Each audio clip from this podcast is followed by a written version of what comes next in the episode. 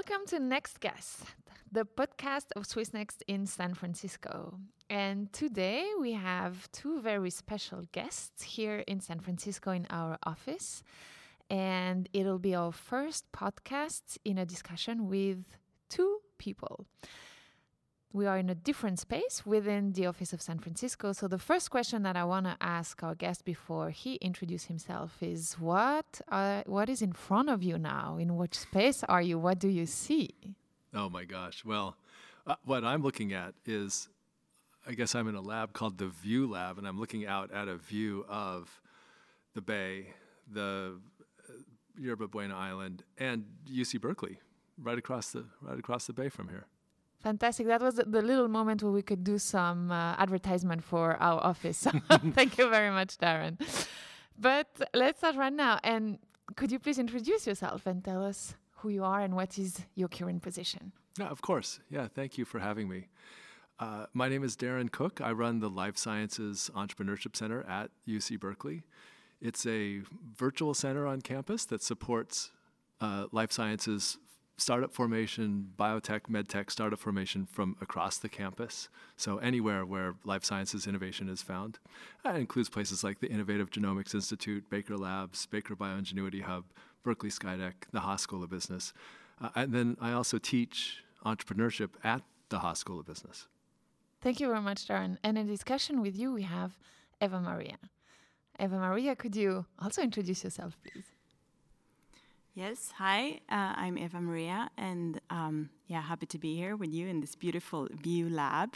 Um, so, I'm the deputy head of innovation at the University of Zurich, um, and I've been here in San Francisco now for uh, about four months as a sabbatical visitor.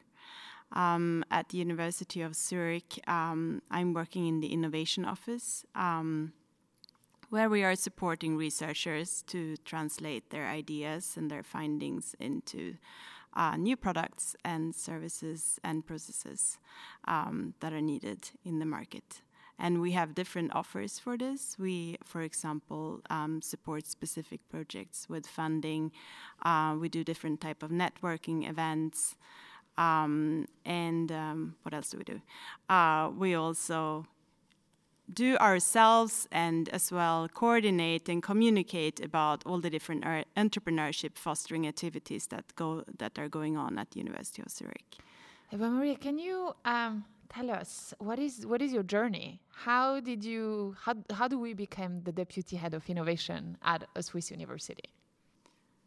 Yeah. Um, it's been a, an interesting journey. So um, I come from um, I have a technical background, so I used to do engineering um, and I also did research in this area. Um, and after my um, PhD at uh, ETH Zurich, I moved on to work um, in these uh, public private partnerships, actually developing new technologies to possibly be licensed uh, by companies.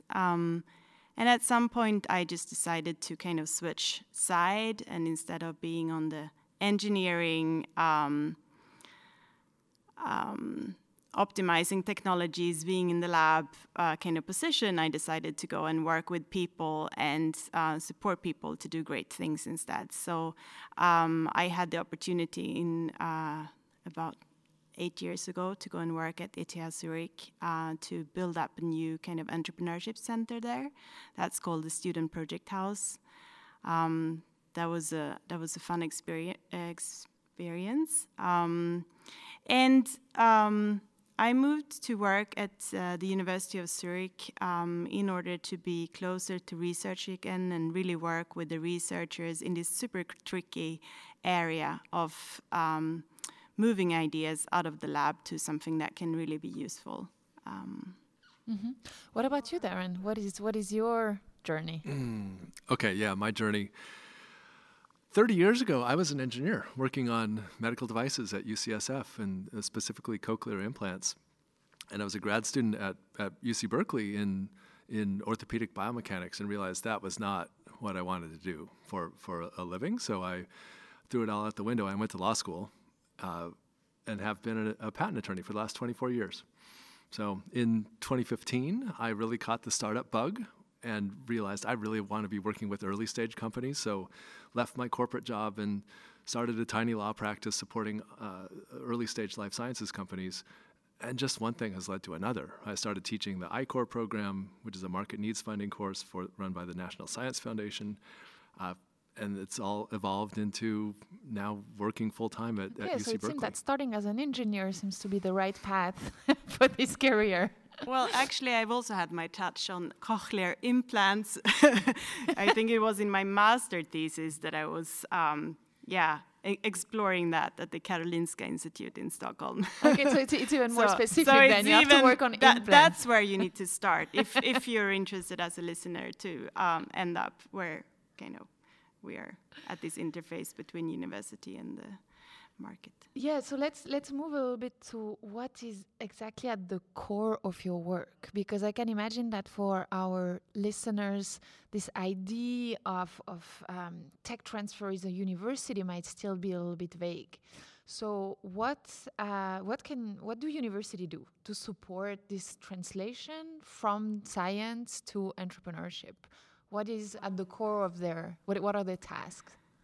So um, as I said um, before, it's uh, to some extent about um, trans, um, transferring the skills that are needed to do so to our researchers. So our researchers are, of course, extremely well educated, um, but they are educated to do really high quality research, and they many of the researchers have no idea what it means um, to think about um, uh, transferring a, a product uh, or transferring an idea into a product and building a company around it and building a, um, a revenue um, model and actually uh, being sustainable in the market in order to um, to bring to bring that solution to the users. And there are so so many uh, aspects to that, so many things that you have to learn.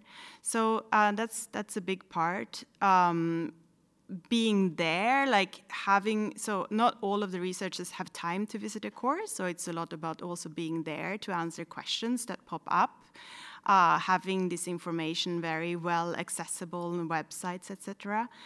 Um, and then um, what what we also need to do because we believe it's important it's important that we translate more from the university. There is this wealth of know-how there um, that can be beneficial for our societies and economies.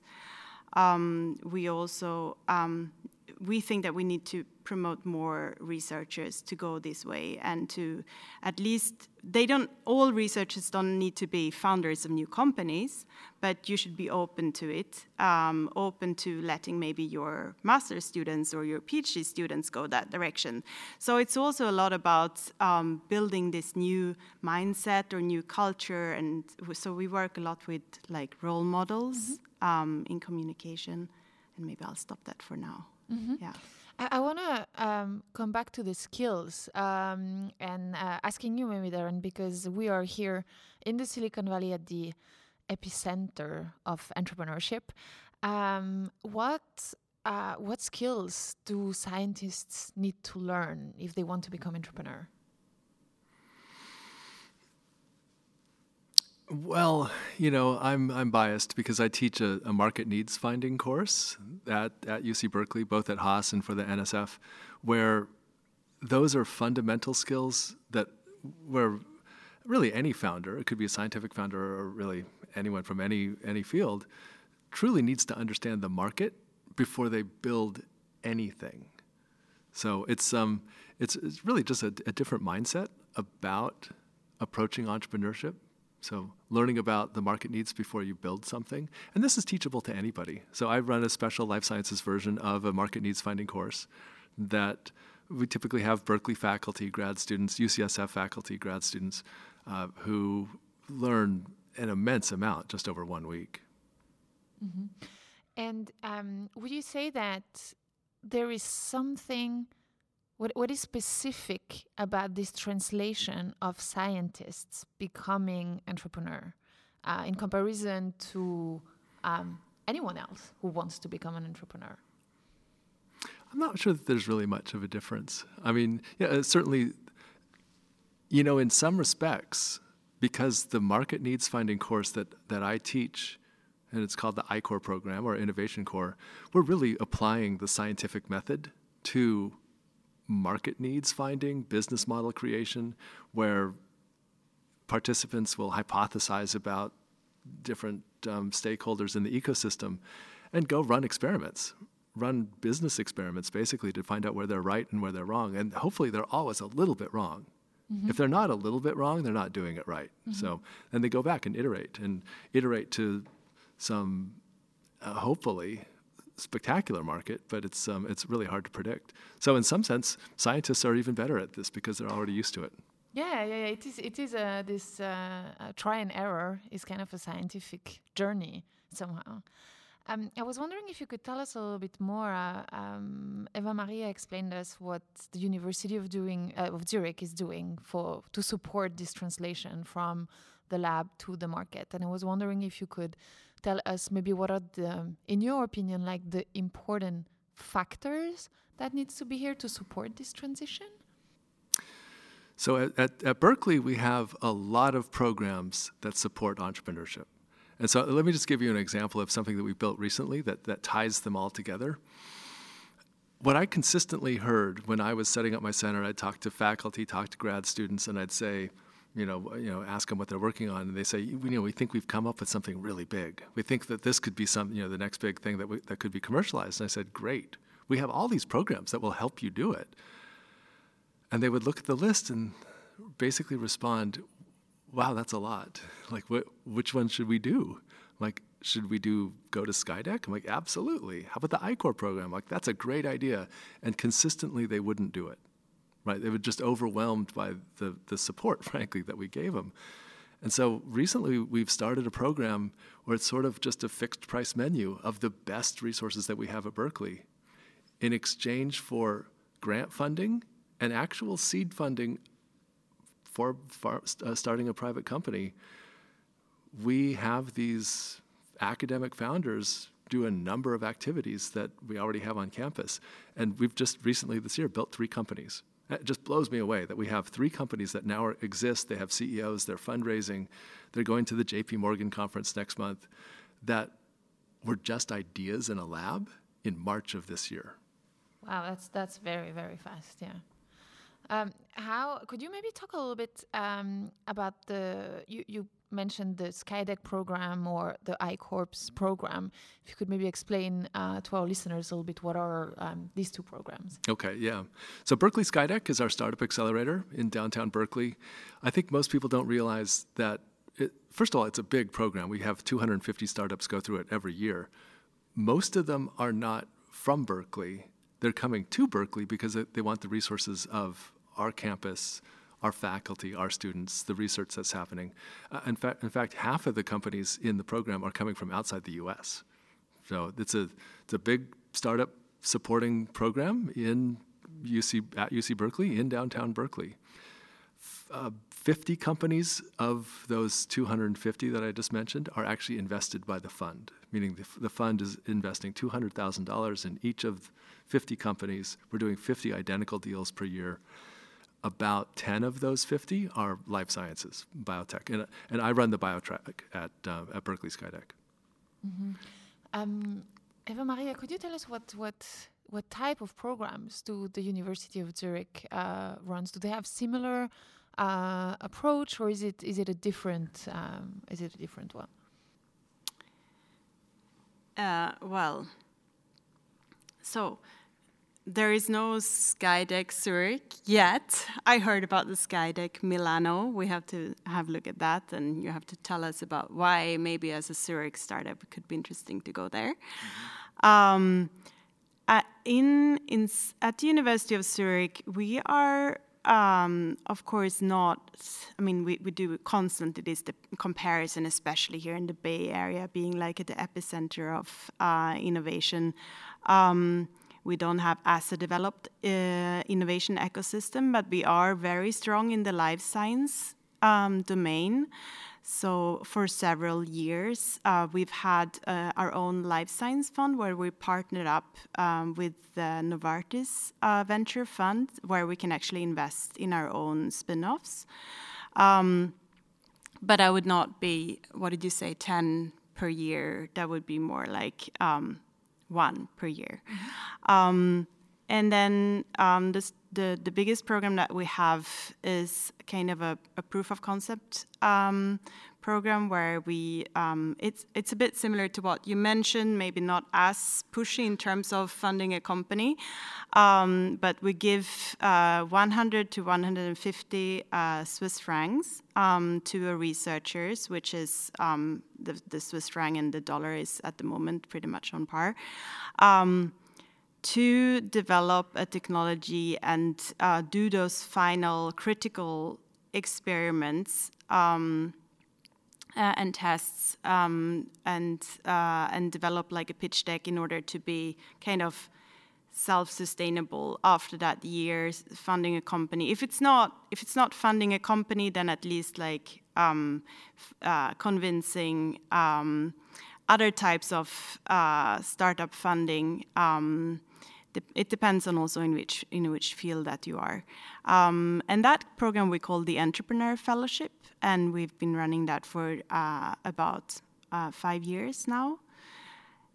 And recently, uh, we decided to do like a, a pre-program to the Entrepreneur Fellowship um, to kind of go about this issue with um, finding uh, finding uh, the fit with, with the market, understanding what is really the, the, the, issue that you might be solving with your technology before you go and build a company um, because it turned out to be a bit quick uh, di difficult to do that like in one program um, because once you you got this 150k you're so motivated to go out and build your company um, and then you might not be very interested in finding out that actually your idea might not be wanted. So uh, so I'm very excited about this new program that we call the innovation grant. So it's a lot smaller program. We just give them 10,000 uh, Swiss francs um, but we really push them to go out and have those conversations. Um, and um, because we're just initiating that program and, and working with the with the first projects, um, it's been uh, very cool for me to have these conversations with Darren and other people um, who have like 10 plus years experience of working with these uh, need finding um, mm-hmm. programs for scientists. Um, I, I mean, this uh, your your statement actually underlies again the importance of knowing the market and doing the iteration before going all all um, all in with your new company. Um, maybe to step back a little bit um, of really the uh, the entrepreneurial journey um, and talk more from like the university perspective. Why is it so important for university uh, to encourage this transition from uh, the idea to really practical solution? Well, maybe um, yes, it's important. um, as I said before, there are so many ideas there at the university, and there are so many problems out there to solve. Um, I mean, big, big challenges that we have and face as a as a society. Um, so the university just has to be uh, a contributor. I think it's not only by the wealth of idea, but also how we maybe uh, develop ideas differently at university and solve problems differently um, than at the company. So the in, the the universities are like one one um, uh, one of the participants in um, in uh, innovating and and and um, finding solutions to our big problems. And the reason, so it's there, it's important, uh, it has a, a, role to play. And I think that we, in our positions and with our programs, we have a role to play to do this translation because it's just not enough. I mean, you might say, like, well, we have, you know, everything is there to be found in the drawer or in, of, not in the drawer, but. Um, um, online, all the all the publications, even though some of them are, you know, with a um, subscription and everything. Not everything is open source, um, um, but it's not it's not possible to translate um, from a scientific publication and then just um, you know uh, go and use that for um, for innovating. Mm-hmm. So that's why I think this translation is so important. What is your perspective on this, Darren? Yeah, so at UC Berkeley, we, uh, we're a, a, a, public institution in, in, the state of California. The mission of Berkeley is actually research, teaching, and public benefit, right? And so it's actually baked into the mission of the public university that we seek to translate the results of the research to an enduring, uh, long lasting benefit for the public. So it really is coming from the top that we're expected to be helping translate discoveries in labs to get them off of the campus and in, into the hands of the public. So we uh, are following up on that. Mm-hmm. Do you see, um, uh, is there um, a, a general rule on how long should the university be supporting those ideas? Um, just thinking about what you said, um, the the role is to um, support um, public benefit, and I was just thinking, how can we? At at some point, there is a board in those companies, there are shareholders, uh, and how how do you how do you uh, manage this this tension a little bit between being a private company and and being you know, at the same time um, from a public entity? Yeah, right. So the companies that we're starting on the campus are for-profit startups mm-hmm. that are mm-hmm. that are founded by UC Berkeley faculty, mm-hmm. postdocs, grad students. Uh, they're as soon as that happens, they're off campus. Even if the, a lot of the work is still being done on the on the campus, we have programs in place that uh, that uh, allows additional work to, to support a private startup, even in academic labs. It's called the Research Infrastructure Commons program at UC Berkeley. But uh, as soon as as soon as they're founded, and as soon as they're funded by the Skydeck Fund, which is a, a separate and a legally separate private venture capital fund, they're on their own. Mm-hmm. And so we we, we continue to support them, but there's no continuous support from at least from the university after that point. Mm-hmm. And talking a little bit now about the um, the challenge that you both might face in your in your uh, everyday job. So you're both coming from those amazing innovation ecosystems, uh, Berkeley um, and and Zurich. And yes, what is what is for you the biggest challenge in translating those ideas from the university? So the challenge that we uh, let me give you some examples of the three companies that we that we just started basically from ideas in, in labs. One of them in electrical engineering, in ear EEG, the, the postdoc in the lab is the CEO, and it's worked out perfectly. The other two, there wasn't someone in the lab who would naturally fall into the, the corporate leadership position. And so now one is a medical superglue, the other is a transfection reagent. Uh, we have faculty who are realistically not expecting to give up their, their faculty positions to run a startup. And so there's always an, or frequently, an awkward transition between, you know, who's running the company in the beginning and who is actually going to pursue it as their full-time job and fundraise and uh, get the get the uh, get the innovations into clinical trials and whatever hap- needs to happen next. So for the two, which didn't have a natural postdoc grad student who was going to be the, uh, the corporate leader, we helped them find it, that person. But it, that's not easy. Mm-hmm. So it's, it's difficult to find the right skill set, the right incentives, the people who are willing to work at a reduced salary in exchange for equity in a startup. I mean, it's, it's, it's an unusual uh, recruiting exercise. Mm-hmm. And so that seems to be it's a, a challenge that we're we're trying to tackle. Okay. What about you, Eva Maria? Um, yeah, no, I would agree um, that this is the challenge, and um, that, yeah, so as I said before, either you find that there is this aptitude among that in that researcher to go the way maybe the the network and the skills are not quite there yet, but you can build on a strong motivation and kind of the right personality, um, or you have to you, or you have to find um, somebody um, external um, for that. Um, we don't really have uh, a program yet, but it's like supposed to be sorted with building.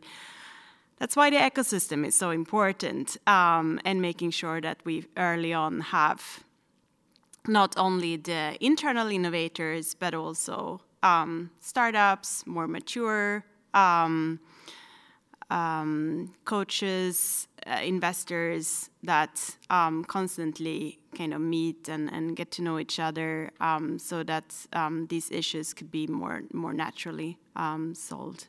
Mm-hmm. Yeah, so it's, it's not a smooth path. mm-hmm. yeah, it's more like a dirt road.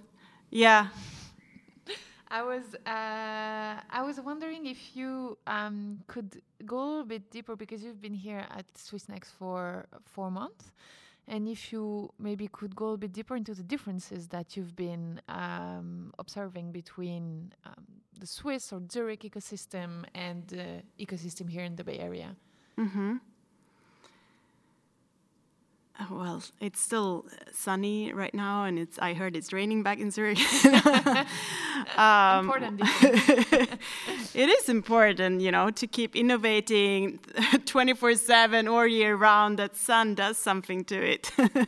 no, but um, I think I think uh, I think there is like a longer history here of um, like what did you say? Um, uh, the, mm, working for the public benefit that this has been i think it's in our mission as well but it has been interpreted a little bit differently. So for example we've only been um, actively um, pushing the translation um, and um, commercialization of ip for about five years at the university of zurich. So um, there is a lot um, a lot more experience here to learn from.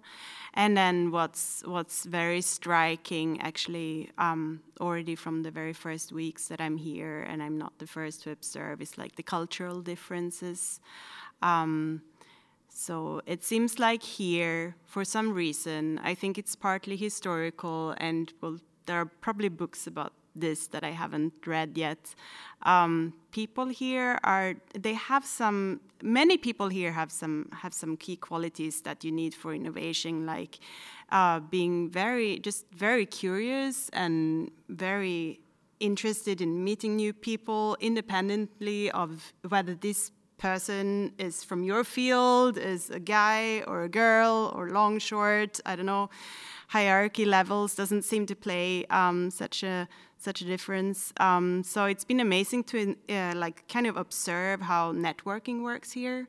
So networking is really like a key component in in doing business and innovating here. So um, you can be, um, yeah, it's it's um, when I observe. Uh, people from the area at networking events it's like really like using it um, talking to just anyone anyone could could you know have have that idea that you're looking for that that next insight that you need for whatever you try to accomplish. Um, so i think that that curiosity and and um, and an openness to talk to people. And then um, then there is also something to the to the risk taking which we um, often come back to um, which uh, is um, yeah. So here, risk taking seems to be also more um, natural, or like in Switzerland, we talk about um, being more afraid of failing, um, like building a company and then it doesn't work out. What happens then? Is is your career ruined? This is more a question mark in Switzerland, and here it's more. Um, it's more seen as um, an experience you learn so much if you build that company. And if you fail and you know why, that's the learning that you need uh, to, to build the next company more successfully. So, and, and these are things that are just wonderful to observe, and you know, it's it's cool to to have seen it and to understand why why that then um, makes a different innovation starting starting point for innovation, but it's very hard to kind of translate and like bring back home in a suitcase. Has this cha- this state changed you? I think I have become a better networker. Mm -hmm. I must say. and do you think that all the startups or early stage startups should come to the Bay to experience this? If they have the opportunity, for sure. Yes. So let's learn a little bit more about this risk taking, history, and um, uh, and networking. Uh, do you uh, can you confirm this, Darren, or what is what is the secret sauce here? Yeah, so I don't know. I don't have the experience of working anywhere else, mm-hmm. so it's it's difficult to compare in that way. But what uh, Eva Maria mentioned about networking, I run a speed teaming event where we have ten people with scientific ideas and ten people with skills, or we could just call them skills, basically, typically business students, but also some engineering students, and we just throw them together with no real sense for like any idea about how they may have anything in common. And frankly, half the meetings are probably complete duds. You know, they walk away like, well, that was 10 minutes wasted. But what's really surprising to me, so we have faculty who are who are participating this, in this, all the way down to sometimes we have undergrads at the university who are now just put in a networking situation, and they're pretty disparate in terms of positions at, at the university, and they just love it.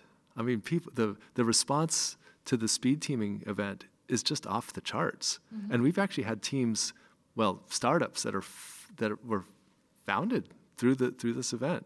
You know, pe- two people had one 10 minute Zoom meeting. The next thing you know, they have coffee and then they participate in the I-Corps program and they go to Skydeck mm-hmm. and they mm-hmm. raise money and they move into Bakar Labs. And this has already happened. Oh, wow. Um, you, you, just mentioned, so we were talking about Skydeck before, um, and now you just mentioned again the, the I-Corps program. Um, could you tell us a bit more exactly um, what is this program? I think it's uh, it's part of the National Science Foundation. If you could maybe um, explain to our listeners exactly what it consists of. Yeah, so I-Corps, which stands for Innovation Corps, is based on a curriculum that was uh, started by a, a, professor at Berkeley and at Stanford named Steve Blank back in 20- 11. It was adopted by the National Science, Foundation. So the, the curriculum is generically called Lean Startup, the idea of doing 100 market needs finding interviews before you build anything at the highest level. The NSF, the National Science Foundation, adopted the curriculum in its entirety to help support companies that it was looking to invest in through its SBIR program, grant program, Small Business Innovation Research Program, and it's just grown from there, bigger and bigger. You know, it's now been around for 12 years.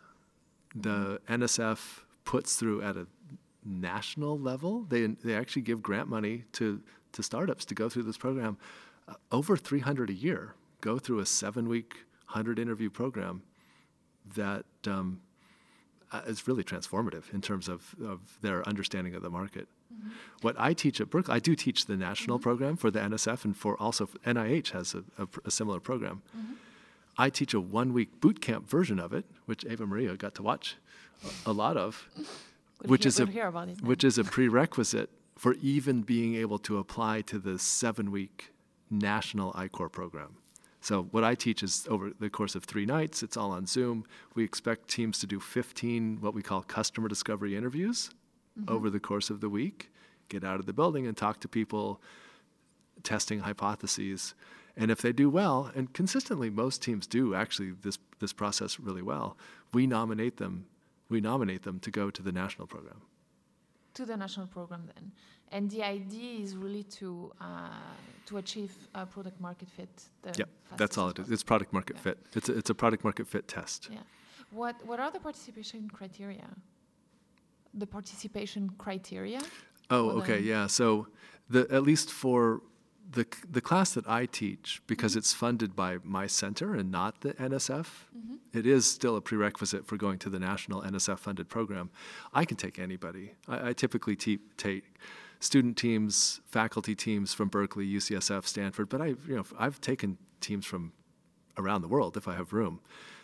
The participation crit- criteria for the national 100 interview, seven week, $50,000 grant program mm-hmm. Is much more specific. I'm not really the expert on this, but mm-hmm. recently the NSF has required that the, the technology be coming from an academic lab. Mm-hmm. And the team makeup is pretty specific in that you have an entrepreneurial lead, you have an industry mentor, you have a, a PI that's actually there to receive the grant. We have people at, at UC Berkeley who know this inside and out and will assemble national teams. Mm-hmm. But it, recently, the, the sticking point has been the tech provenance, meaning that the NSF is really looking for technology that's coming from a university. Mm-hmm. And is it a, a, program that is suitable for, for all industry, would you say? Yeah, it, it, it well, so it, applies, at least the National Science Foundation takes teams with technology from any of the areas where they fund SBIR grants, mm-hmm. which is as broad as anything. I mean, mm-hmm. it's it's really any almost any area of technology. And um, do you have some maybe some examples of uh, of successful startups that have been through these programs? Uh, what was the the key learning for them? So I think a good example of this is you know, every team that goes through a program like this, if they're doing it right, really without exception, at some point during the 100 interviews, will have an epiphany or an aha moment where they'll say, oh my gosh, we were doing it wrong from the beginning. Mm-hmm. We should be doing this. And it could be big, it could be a complete pivot into another area, a different market, a different technology, even.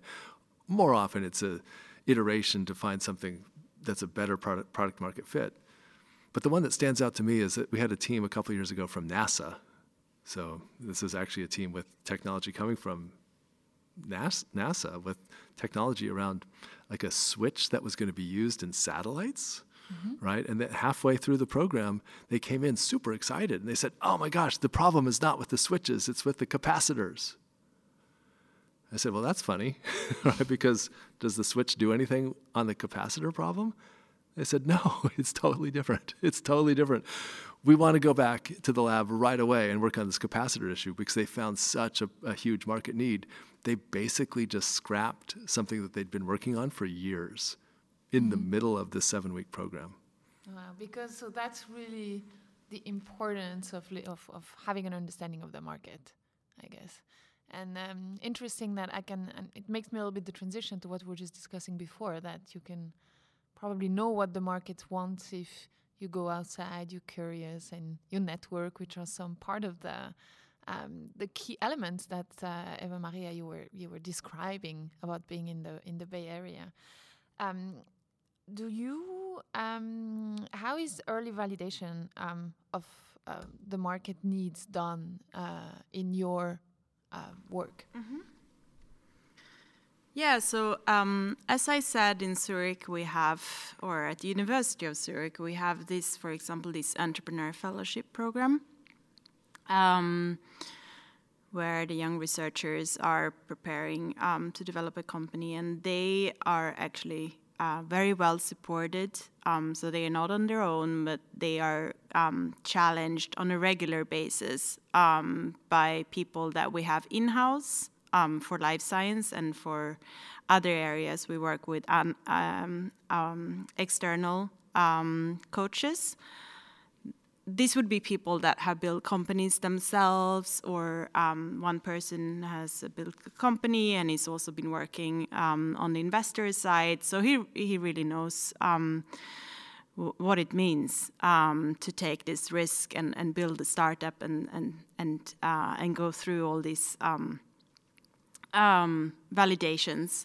Um, and and so so what's in, what's been interesting for me is that pretty much we've been doing that that you've been talking about in these in these programs. We have been um, asking these teams to go out. Um, so in the life science, it's about talking to patients. It's about talking to the clinicians and to the nurses, maybe if it's like a med tech project uh, product.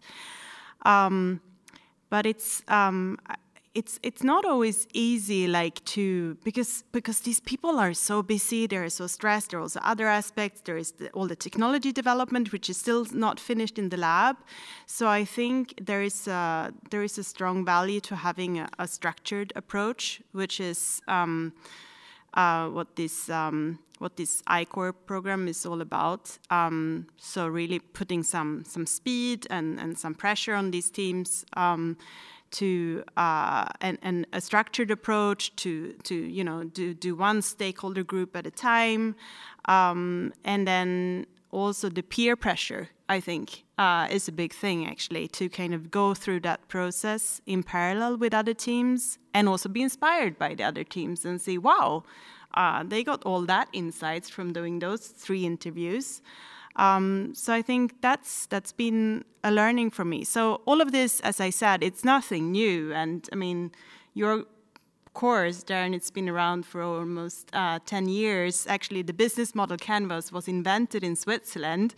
Uh, so we have nothing to say, but it, in our work, it often comes down to the details um, in terms of uh, really having an impact then, like the details in the execution and working with these teams. Okay. So it, it comes down to the detail more than the big picture?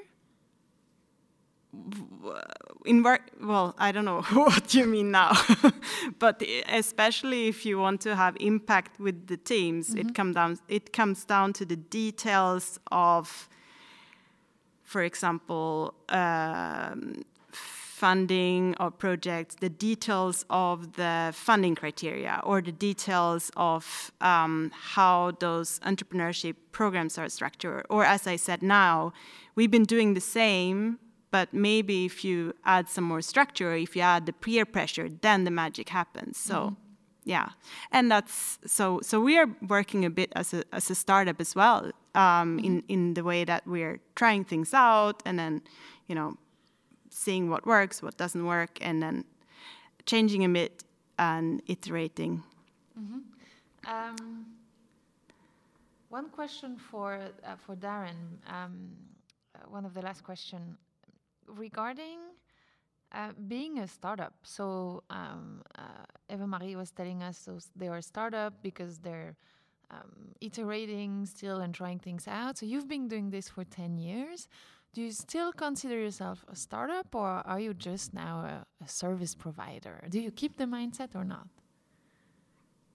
Do you mean with respect to the I-Corps program? Yes, exactly. Okay, yeah. So I've been teaching it since 2017, mm-hmm. and uh, that's a that's an interesting point because I just introduced this week, and I've been trying this out in my I-Corps class, a different canvas. Mm-hmm. So we're because vent, uh, typically life sciences companies the application of the nine box Swiss business model canvas is sometimes kind of awkward. Mm-hmm. Like it's difficult to know what you're going to put in the boxes. So I've come up with a new 10 box, it's one box better, okay. 10 box life sciences venture canvas that really fits the, the marketplace realities of life sciences, biotech, medtech companies better. Mm-hmm. And it's worked super well. Yeah. So, so yeah, I, I, guess you're right. We, we continue to iterate and yeah. find better solutions, but really using the same tool set. Mm-hmm. Um, looking a little bit at the at the future um, and at those innovation ecosystem, um, how do you see the econom- the uh, innovation ecosystem of the Silicon Valley developing over the next ten years? That is hard to predict. So you know, we, we, we keep growing. UC Berkeley is now number one for venture backed startups we just took over that spot from Stanford in September of this year. Mm-hmm. And so, with leadership on our campus that supports that push, I would just expect the ecosystem to grow into, uh, you know, the, uh, at least at Berkeley for now, the life sciences ecosystem is very well built out. But we're mm-hmm. also building out building out support for climate and AI and and other areas. So I expect, at least from my my view of on on our campus, just continuing to build, but but in in different different areas. Mm-hmm. How is it with Zurich? Um, yeah, so so I don't want to bet on what it looks like in ten years. But uh, one trend that I see is that there is an interest. We're a small country. We're we're just we're just ten. Oh, I, I'm bad with numbers, but let's say about 10 million people in Switzerland.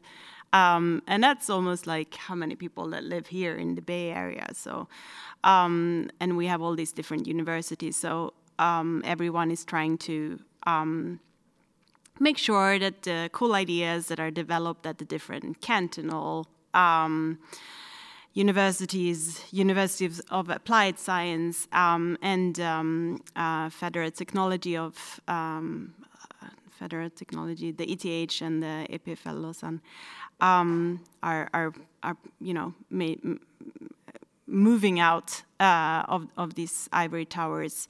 And one tendency that I see is that these ecosystems are merging more. Like there is a willingness to work more together, and there is, you know, appreciation for that. That makes sense, and that we can learn. We can we can both learn from each other, but then also our innovators are profiting from having these ecosystems that kind of um, merge together and are more dynamic. So um, I think that's. Um, a, a trend that I can observe uh, and that I uh, that I welcome. Um, mm-hmm. I, I think that's also something um, that I've seen here. That um, here um, you you're always open for collaboration if you think that uh, you could build something interesting together mm-hmm. Um, with other innovators or other ecosystems. So um, I hope that this trend uh, holds. Will continue. Yeah. And last but not least, if there is a scientist listening to us right now, having an idea and thinking, oh, maybe I could start, you know, maybe this could mean me at some point. I could become a founder. I'm not sure.